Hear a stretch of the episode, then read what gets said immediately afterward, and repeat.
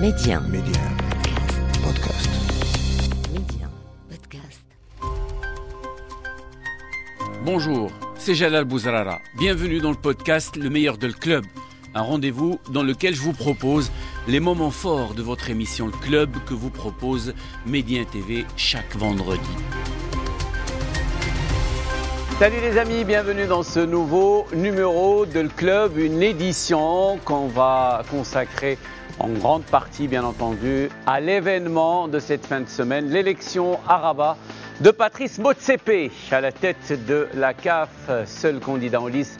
Le Sud-Africain a été élu par acclamation, conformément bien sûr au statut de l'instance. Il succède au Malgache Ahmed Ahmed. Élu pour 4 ans, Motsepe hérite d'une institution dont l'image a été ternie par de multiples affaires et dont les finances ont été éprouvées par la crise du Covid-19 qu'il a obligé à puiser dans ses réserves. J'accueille dans cette édition de Le Club notre consultant Amin Rahmouni. Bonsoir Amin. Bonsoir Zélel, bonsoir les amis, c'était un réel plaisir de vous retrouver une fois encore. Le Club, c'est parti.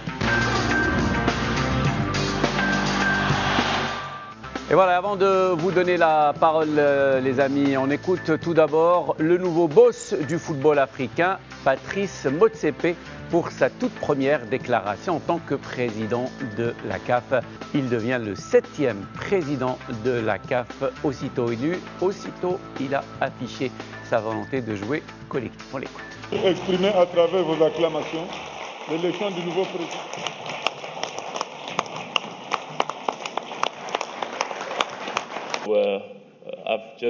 J'aimerais exprimer ma gratitude pour ce très grand honneur. Je connais les défis auxquels le foot africain est confronté et je promets de m'appuyer sur la sagesse collective pour travailler dans l'unité.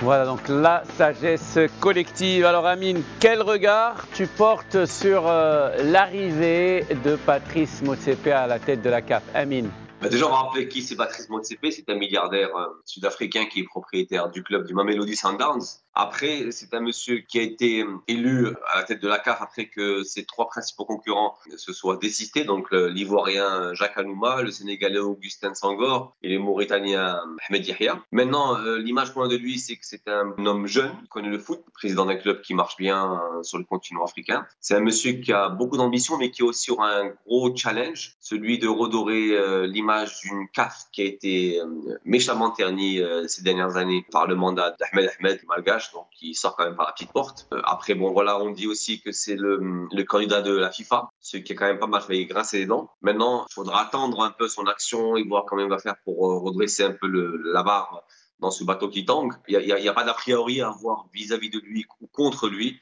Je pense qu'il faudra attendre euh, concrètement ses premières actions, son positionnement, voir un peu comment est-ce qu'il va remplacer cette CAF sur l'échiquier du football mondial. Et je pense qu'il aura pas beaucoup de mal après le travail non fait par son prédécesseur, donc Ahmed.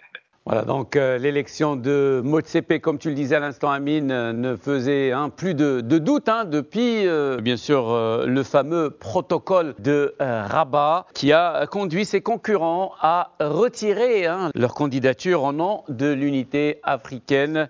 Voyons ce qu'en pense notre ami Hervé Penaud. Salut Hervé. Bonjour Janal, bonjour à tout le monde. Et voilà, enfin nous avons le président de la CAF. On sait maintenant qui va diriger le football africain pour les prochaines années. Il s'agit, quelle surprise, oh là là, je suis surpris. Patrice Motsepe, évidemment, on savait d'avance hein, qui euh, devait euh, obtenir ce poste, hein, puisque tous les autres candidats avaient décidé de se retirer de la course à la dernière minute. Alors, ce qui était important un petit peu de voir le, contexte hein, dans lequel tout, se- tout s'est déroulé. Alors, on, ça, on connaissait toutes les histoires, ce qui s'était produit à Rabat, puis à Nouakchott. Maintenant, ce n'était que finaliser la, décision, euh, la, première décision. Ce qui est intéressant, c'est de, voir un petit peu comment lui s'est présenté. Alors, après une première déclaration d'usage, hein, j'allais dire plutôt classique, hein, qu'on attendait de sa part, eh bien, il a quand même glissé lors de sa conférence de presse qu'il était pour une canne pendant tous les deux ans. Ce qui est quand même plutôt bon signe pour le football africain, car il été mis là pour une chose, et ça faut jamais l'oublier, c'est pour remettre à flot un peu les comptes de la, de la CAF qui sont largement déficitaires. Et d'ailleurs, Fouzi euh, Legja en a parlé, hein, et a parlé de ces, déficits chroniques depuis trois ans, et c'est véritablement un immense souci. Hein. Et alors là, le travail de, de MODCP va justement se construire autour de ces taxes, retrouver et redonner un minimum de, de confiance financière à un organisme qui est en immense difficulté. Allez, rapidement, euh, Amine, euh, on saluera aussi euh, l'élection d'un Marocain au Conseil de la FIFA, Fawzi El donc, qui est arrivé à, la FIFA. Rapidement, Amine. Déjà, moi, je trouve ça exceptionnel. Pas tant pour ce geste technique-là qui est très bon en mais on va quand même rappeler, Fawzi El bon, voilà, c'est un monsieur qui était dans un club marocain, la Renaissance sportive de Bulken, qui a quand même franchi les échelons du football africain un à un pour se retrouver aujourd'hui à la FIFA. Je pense que c'est une très grande consécration personnelle d'abord pour lui, mais c'est aussi une très très bonne reconnaissance même pour le Maroc, pour le travail qu'il fournit au sein du football africain sur les quatre ou cinq dernières années.